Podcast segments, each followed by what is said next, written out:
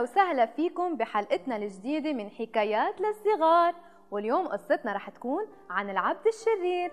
بطرس هو تلميذ من تلاميذ الرب يسوع.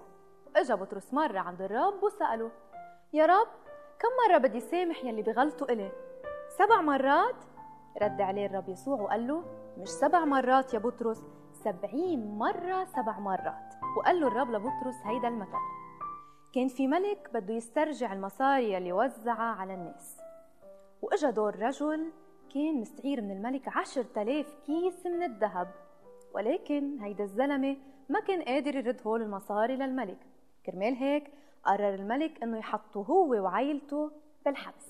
ركع هيدا الزلمة عند الملك وصار يترجاه ويقول له please انطور علي شوي وأنا أكيد رح رد لك كل مصرياتك. حس الملك بالشفقة على هيدا الشخص فكرمال هيك قرر إنه يسامحه من كل الدين اللي عليه.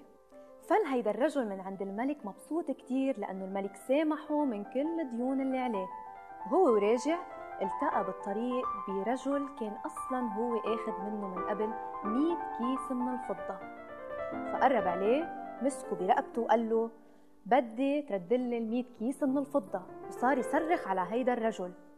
ولكن هيدا الرجل ما كان قادر يرد له ال كيس من الفضة. فقال له طور علي شوي وأنا برجع برد لك إياهم.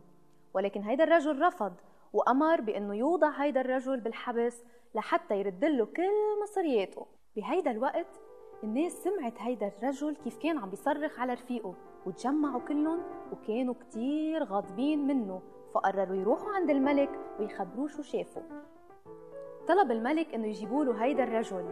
ولما جابوا له إياه قال له أنت عبد شرير أنا محيت لك كل ديونك وسامحتك معقول ما قدرت تعمل هيك مع غيرك؟ وكان الملك كتير معصب منه وأمر إنه يسجنه بالحبس لحتى يوفي كل ديونه. ونحن بنتعلم من هيدي القصة إنه ما نكون أبدا مثل العبد الشرير وإنه لازم نسامح كل الناس مثل ما الرب سامحنا. قصتنا خلصت لليوم. إن شاء الله تكونوا انبسطتوا معنا. انطرونا بالحلقة اللي جاية. باي باي.